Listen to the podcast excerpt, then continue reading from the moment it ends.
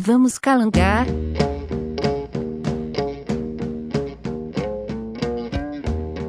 Bom dia, boa tarde, boa noite, meus caros calangos de todo o Brasil. Aqui quem tá falando é o Ramon. E aqui é o Cadu! e hoje a gente chamou, a gente convidou uma pessoa super especial, uma grande doutora do Brasil. Doutora Nayara, nossa segunda convidada, Cadu. Aê! Miserec, miserec, miserec, isso tudo federal! Vai, vai, vai no federal! Quem é? Quem é a doutora Nayara? Naizinha, se apresenta pra gente aí. Ai, Deus. Olá, gente que está escutando o programa. Agradeço pela audiência, né? Espero que tenha audiência, por favor. Nossa! Não precisa jogar na nossa cara. Mereceu o programa. Encerra a entrevista aqui, acabou. A participação especial foi interrompida.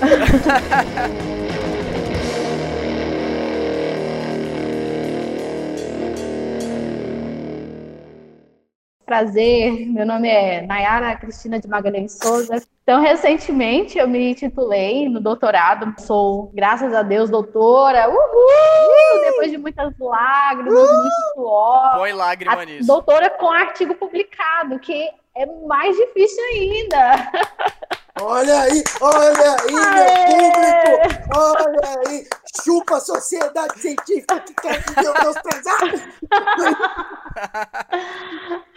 O meu doutorado foi na área de agronomia, com ênfase em entomologia, que é o estudo dos insetos, mas a minha graduação é na biologia em Brasília e a pós-graduação eu fiz na UFRPE, que é a Universidade Federal Rural de Pernambuco, Boa, boa, Nay. E hoje a gente trouxe a Nayara para conversar com a gente um pouco sobre pragas. A dona Maria tem a sua plantaçãozinha de alface ou de alguma coisinha. Tem aquela hortinha, né, no quintal. E o Todo que que a... mundo tem, né? Aquelas suas plantinhas queridas e, e, não sabe às vezes como manejar e já quer perguntar pra gente, e aí, o que, que eu aplico? E já quer atacar inseticida e tal. Mas e eu te pergunto, você que estudou esses insetos plagas do capeta do diabo preto, brincadeira, gente, os insetos plagas são muito importantes dentro da ecologia e a Naizinha vai até explicar isso pra vocês, tá bom? Esses insetos pragas, Naizinha, pra quem tem a sua hortinha em casa, a sua linda hortinha lá que tem erva cidreira, que tem couve, um maracujazinho e tem várias pragas ali naquele ambiente.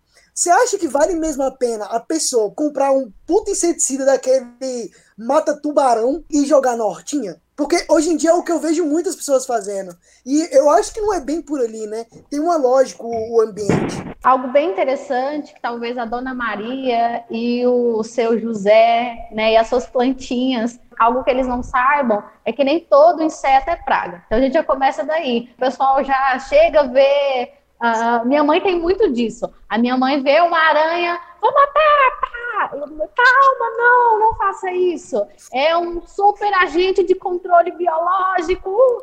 E assim, Cara, as pessoas não têm noção disso. Só um parênteses, porque eu lembrei de uma cena muito legal de uma disciplina que a gente fez lá no, na Estação Ecológica foi no Pescan, de, de, Caldas Novas. Caldas Novas. Isso. Foi lá no, no foi de Caldas Novas. Serra de Caldas Novas. Isso. A gente fez uma disciplina lá muitos anos atrás. Eu lembro que surgiu uma aranha caranguejeira gigantesca no meio do alojamento. Aí neguinho gritando: mata, mata, mata. E a professora: não, coleta, coleta, coleta. Nada de mata, coleta. Cara, eu lembrei na hora. Eu viajando aqui, porque a aranha nem inseto é, né? A aranha é aracnídeo. Tá tudo ali naquele grupo dos artrópodes, né? Que são as aranhas, os insetos, os miriápodes. Traduzindo, eu tô falando aí de aranha, de besouro, vai, centopeia, de um grupo gigantesco que são os artrópodes. E esse grupo se controla ali dentro daquele sistema. E aí a galera tem uma rixa gigantesca com eles, principalmente com as pobrezinhas da aranha, que são lindas fofuchas da mamãe. Algo interessante que eu gostaria de compartilhar, né? Porque essa dúvida é inseto ou não, o público que às vezes é um pouco mais leigo acha que tudo é inseto. Quem peçonha é inseto. Aparece um miriápodo, como você deu o exemplo, né? aparece uma lacraia. Mata esse inseto. Ou então aparece uma cobra. A minha mãe, se ela ouvir isso, ela vai me matar. Mas ela já me disse que até cobra é um inseto. Não, calma. Não. é, é, parecido, é, é parecido, tá ali. Tá, tá, próximo, é próximo. Todos têm um ancestral em comum. Todos têm um ancestral em comum. Acabou. E assim, isso é tão já encrostado nas pessoas que uh, tudo quando a gente pensa em algo ruim, já vem o termo inseto. Às vezes até um para poder xingar o outro é o seu inseto, como um termo pejorativo. E às vezes a gente não sabe quão grande importância os insetos eles têm no ambiente. Para ser inseto, primeiro, tem que ter três pares de pernas, tem antena e tem o corpo dividido em cabeça, tórax e abdômen, provavelmente possa ser um inseto, né? São características básicas. Então, quando você pega uma aranha, conta o par de pernas que ela tem, são quatro. Opa, então não entra né, na classe insecta. Daí a gente já faz essa diferenciação do que, é inseto, não. Você olha para cobra, cobra tem perna? Não, já exclui. Não é inseto. se, se eu arrancar as patas da aranha, vira inseto. Não, tô brincando, tô brincando. Ainda bem que tem outras características pra gente olhar, né? As pessoas elas não entendem, não compreendem, nem sabem às vezes o, qual que é a função do inseto, se é um inseto benéfico ou não, mas já quer matar, independente de saber qual é a importância disso. Nós tentamos passar algumas informações para a gente desmistificar algumas coisas. Lá na plantinha do seu José, da Dona Maria, do seu João, provavelmente possa estar ocorrendo pragas, mas também pode estar ocorrendo o que a gente chama de inimigos naturais, que são aqueles insetinhos do bem, que vão estar fazendo ali o controle daquela população de insetos pragas. Uma das primeiras coisas que é interessante que as pessoas tenham noção, inseto praga você controla, mas inseto que é inimigo natural, que faz o papel do bem, a gente não controla. Vai na sua plantinha, observa, vê se realmente é um inseto praga, se é um inimigo natural. Tá comendo a planta? É que às vezes o pessoal tá ali querendo matar, às vezes o bicho não tá nem comendo, ele tá ali só repousando e o pessoal já quer aplicar inseticida. E o mais barra pesada, pega um piretroide, né, traduzindo, pega o baigon e já vai lá e aplica na plantinha. Opa, vou tudo. É algo que a gente tem que ter um pouco de cuidado pra gente ter uma noção. Na sua plantinha em casa, a gente não vai ter uma população muito alta para que seja praga. Pode ser que aumente? Sim. Mas se caso chegue a aumentar, né, que a planta ela não consiga aguentar a população daquela praga, aí tem alguns métodos que a gente pode fazer que são métodos alternativos, né, de controle alternativos. Aí dá para aplicar um óleo mineral, uma água com detergente, sabão, que já vai poder fazer o controle sem afetar os inimigos naturais, são aqueles que a gente quer preservar naquele ambiente. A dúvida que fica é: é fácil fazer essa observação? Porque você falou aí para o seu José e Dona Maria para eles observarem as plantas, né? Mas trazer a... também. Onde eu quero chegar aqui é que todo mundo aqui que está conversando nesse podcast tem uma ideia de como fazer uma observação de um grupo de insetos, seja numa, numa planta ou seja num ambiente controlado, o que quer que seja. Agora, para Dona Maria ali, seu José, seu Jurandir.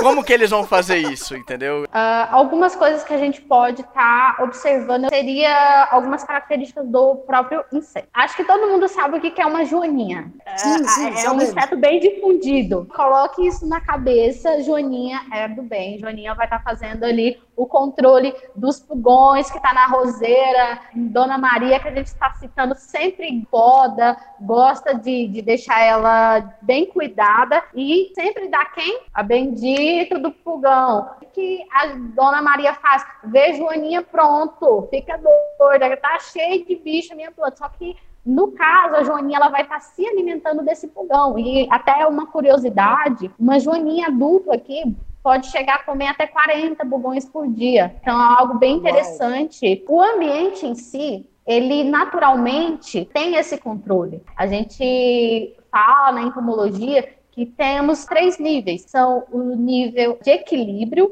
que é um nível que a população ela sempre está mais abaixo, não tem a necessidade de entrar com controle. Tem uma população que, se ela aumentar, se ela chegar no nível de controle, eu preciso fazer algo, porque senão ela vai poder causar prejuízos para mim. Se ela está no nível que ela não causa nenhuma perda para a planta, praga. Para ser considerado praga, a gente fala que tem que causar uma perda econômica. Eu tenho um pé de jabuticaba, aparece um monte de formiga. Ah, eu também, por isso que eu aceitei a jabuticaba. E aí eu tô lá no meu pé de jabuticaba, e aí eu tô vendo lá, de repente aparece um monte de formiga. Ai, que bonitinho as minhas formigas. A formiga aparece uma, aparece duas. Daqui a pouco, né? A, nós temos muitas formigas naquela planta, né, e elas geralmente vão estar tá carregando o pulgão. Eu acho bonitinha a formiga, linda. Lembro do filme Vida de Insetos. E aí eu penso todo no sentido cooperativista. Não, não vou destruir as formigas, não. Vou deixar elas aqui, porque elas, elas são do bem e tal. E aí chega um ponto que a, a, a, população, no caso, não de, de formiga aumentou e, consequentemente, de pulgão que ela carregou, que a minha produção de jabuticaba ela vai reduzir. Uma praga, ela causa, ela é considerada praga quando ela causa dano econômico, quando reduz a minha produção. Antes eu podia colher três bacias de jabuticaba. De repente veio uma infestação de pulgão e eu só pude colher uma lata. Isso é considerado uma praga, no caso o pulgão vai ser considerado uma praga nessa situação que eu estou citando, e eu preciso entrar com controle, porque se eu não entrar com controle e a população continuar aumentando, do um balde que eu estava colhendo, eu não vou colher nenhum. Então, como eu tinha falado, são três níveis que nós vamos citar. Nível de equilíbrio é aquele nível que uh, o inseto ele não vai estar tá causando perdas econômicas, não vai estar tá fazendo, causando nenhum problema. Quando a gente pensa em, em problema para a planta, eu vou pensar só no fruto, porque tem outras coisas. Se tem uma redução da quantidade de frutos, eu já entro numa população uh, maior pensar, o que, é um pulgão? Um pulgão, a gente tá falando pulgão, pulgão, pulgão, pulgão. Às vezes o pessoal tá achando que é pulga de cachorro. E na verdade tem nada a ver, né? É uma, é outra galera totalmente diferente. Quando a gente fala de pulgão, não é uma pulga grande. É um inseto que ele é praga, né, é, para as plantas. No geral, ele é praga quando tem um, uma incidência muito grande dele, que vai é, gerar um, um, dano produtivo na planta, que nem você explicou. Ele é considerado praga. E esse inseto, outro inseto que é o mais lindo de todos, que nem você falou que é a joaninha, combate ele. Isso é fantástico, essa interação que a gente tem na natureza é fantástica. Quando a gente começa a perceber isso e começa a equilibrar esse ecossistema, a gente tem muito a ganhar. Interessante porque a gente está falando aqui no programa só de pragas de insetos. É, mas a gente tem várias outras formas de praga, seja não só implantações também, como pragas que atingem os ecossistemas em geral. Tem espécies invasoras, a gente tem várias outras formas de explicar o que é uma praga. No caso do programa aqui, a gente está falando só de pragas de inseto. Ramon, sobre isso, as pessoas elas julgam muito assim, ah, tem a praga da soja, a praga do milho, a praga disso, a praga daquilo. E às vezes nós forçamos que determinados insetos eles virem praga. Quando a gente manipula o ambiente de forma que a gente faz com que haja apenas monoculturas, né? a gente tenha apenas uma cultura ali, a gente vai selecionar insetos que se alimentam daquela cultura. Quando você seleciona aquele, a população dele vai aumentar sim, porque não vão ter outros ali para estar tá compartilhando o mesmo ambiente e tentando ali morar os dois em harmonia. Exato. Então, se, se ele tem alimento em abundância e ele tem condições favoráveis para conseguir se desenvolver, e aí condições favoráveis a questão de clima, temperatura, umidade, e ele tem alimento em abundância, ele vai aumentar a população dele. As pessoas, né, que, que são produtoras, principalmente dessas grandes monoculturas, elas fazem. Primeiro, fornecem alimento, uh, um único tipo de alimento para aquela espécie e aquela espécie acaba, né, pelas condições favoráveis, aumentando a sua população. Para fazer o controle dessa praga, que agora virou uma praga, ele vai lá e aplica o que? Inseticida. Quando ele aplica inseticida, ele não mata apenas o objetivo que ele quer, né, que seria aquele inseto praga. Ele, paga, ele também pode fazer né, a mortandade dos inimigos naturais, como a gente já tinha citado aqui, né, os insetos benéficos. E aí entra, como eu falei, a joaninha, que é um grande predador. Nós temos várias vespas que também elas entram nesse grupo de inimigos naturais. Então, tem uma infinidade, uma gama de insetos que estariam ali sendo prejudicados nesse ambiente. Fora né, as questões também com a abelha, algo que a gente tem que ter noção que determinados produtos também, e tem toda uma discussão, na, tanto na área científica quanto na sociedade em si, em torno da abelha, porque um terço da produção de alimentos no mundo é por conta da polinização de abelhas. Então, se você vai lá, faz a aplicação de inseticidas, que a gente fala que é do grupo dos neonicotinoides, além do controle do inseto praga, você mata inimigos naturais e ainda pode estimar colmeias de abelha. Então, tem todo um ciclo que a gente tem que pensar que quando a gente manipula de um lado, o outro lado pode ser afetado. Né? E aí volta lá para o seu José, para a dona Maria, pro Jurandir, né? Jurandir, grande Jurandir. Um abraço, Jura. Pois é, voltando lá para a história da aranha. Ele vai lá e quer matar a aranha que está na casa dele. Aí o que, que acontece? Ele começa a ver que a população de mosquito deu uma aumentada. Por isso, porque ele eliminou um agente de controle biológico. Ele é, eliminou alguém que estaria fazendo uma pressão para reduzir a população desses mosquitos. Nazinha, e é muito legal quando você fala assim da, da abelha, por exemplo, que ela tem um, um impacto gigantesco em polinização e na produção de alimentos, porque assim, a abelha, até que ela não tem nenhuma fase dela que é tão prejudicial à planta, inicialmente, não, né? não toda. Mas você tem a borboleta, que a lagarta é prejudicial à planta na sua fase inicial. Mas só que quando ela sofre a metamorfose e ela vira borboleta, cara, esse animal ele consegue fazer polinizações com distâncias muito maiores do que a que a abelha faz. Tanto que a, a abelha ela consegue fazer uma polinização mais local, enquanto a, a, borboleta ela consegue ter uma distância muito maior de polinização. A exemplo, a borboleta monarca, que chega do, do Canadá até o México. Então é uma distância muito grande ali fazendo essa troca de informação entre, a, entre as plantas, né? Essa troca genética tão importante. Não é só porque um animal é considerado inseto praga que ele é só praga. Até o inseto praga ele tem o seu lugar benéfico dentro da ecologia, né? Então não, não vale a pena a gente considerar um animal praga e sair matando ele à torta e à direita. Não é bem assim que funciona. Na verdade, eu acho que é o grande ponto que a Naizinha tá querendo mostrar aqui, que é se o inseto ele tá uma população de equilíbrio, que quer dizer equilíbrio? Aquela população nem vai subir para um nível mais perigoso de, de, praga e também essa população não vai cair a ponto de desaparecer. É isso que a gente chama de equilíbrio. Ela vai estar tá ali flutuando entre um ponto máximo e um ponto mínimo. É isso. Logo, ele não é considerado uma praga. E algo interessante é que uh, as pessoas têm a ideia que tem que eliminar Uh, por exemplo, se você tem uma baixa muito alta da população do pulgão, como é que eu vou fazer com que a joaninha ela se permaneça no ambiente e até para que outros ataques surjam, né? Então é interessante que haja uma população, mas é uma população que não cause prejuízos econômicos, mas tendo aquela população ali, eu tenho outros inimigos naturais que vão estar permanentes no ambiente, né? E se caso essa população venha aumentar, a população do inimigo natural consequentemente aumenta e vai estar fazendo essa pressão para que a população do inseto praga ele volte para o nível de equilíbrio. Naizinha, muito obrigado pela sua presença aqui no nosso programa hoje. Foi muito maneiro conversar sobre insetos pragas. Ah, então fica aqui nosso agradecimento. Muito obrigado mesmo, Nai.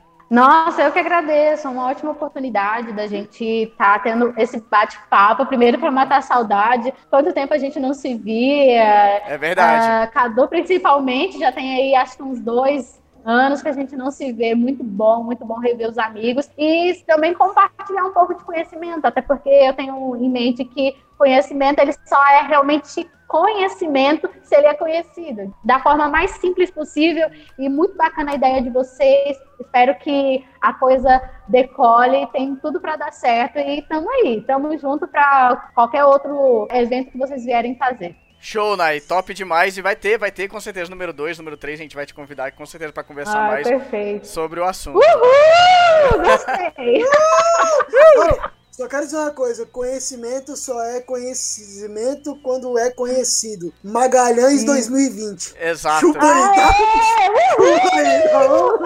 Chupa aí, mundo. Chupa, mundo. Navinha, quero aproveitar e te agradecer também. Tava morrendo de saudade, cara. Eu adoro fazer esses podcasts, esses episódios, porque a gente tem a oportunidade de rever a galera, conversar. E é isso aí. Muito obrigado. Pessoal, eu tô querendo aqui também convidar vocês para participar de um episódio especial que eu e o Cadu a gente vai fazer aqui no Papo de Calango, chamado Caçando Calangos. O que, que é esse episódio? A gente vai basicamente. Pega, pega, pega o bicho! Pega eita, o bicho! Eita! pega, pega, pega! O que a gente vai fazer basicamente é dar a chance de você colaborar, você participar junto com a gente. Então envia sua mensagem para o nosso e-mail. Você pode enviar no nosso Instagram, arroba Papo de Calango. E eu e o Cadu a gente vai estar tá lendo as mensagens e comentando.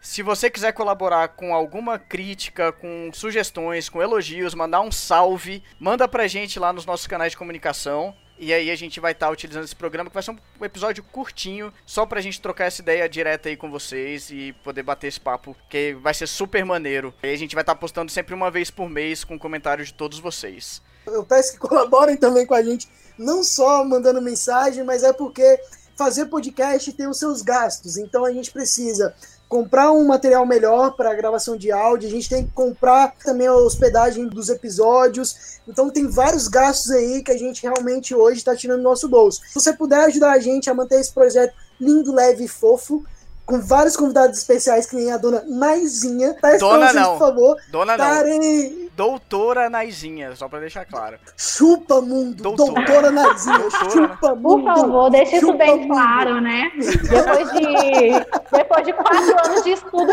no mínimo. Até porque um advogado, ele se chama de doutor. Então, por favor, me dê esse direito também. Olha aí, olha aí, olha... Doutora Naizinha. Se vocês quiserem ainda contribuições de alto nível no nosso programa, no nosso querido podcast, peço que vocês entrem no apoia.c e lá vocês vão ter um campo no localizador que vocês vão colocar Papo de Calango. Lá vocês vão ver a nossa página e vão poder estar doando qualquer valor pra gente, desde um real até um milhão de reais. Quem doar um milhão de reais esse vai ser o nosso calanguinho do coração. Esse vai ter direito até de participar de um episódio especial com a gente. E eu juro que eu vou gravar o um episódio sem camisa para ele, tá bom? Uh! Se isso for te assustar, eu vi essa camisa, tá? Mas dou um milhão de reais, isso que importa, tá bom? Lembrando também que você participando da nossa campanha do Apoia-se, você recebe também as vantagens de participar da Horda do Calango. Então dá uma olhada lá no Apoia-se, na nossa página. Você vai ter todas as informações de como é o nosso projeto, o que, que a gente está fazendo, qual é o nosso objetivo. E também vai ter acesso a todas as vantagens de estar tá participando da horda, beleza? Valeu, pessoal. Bora calangar? Bora calangar.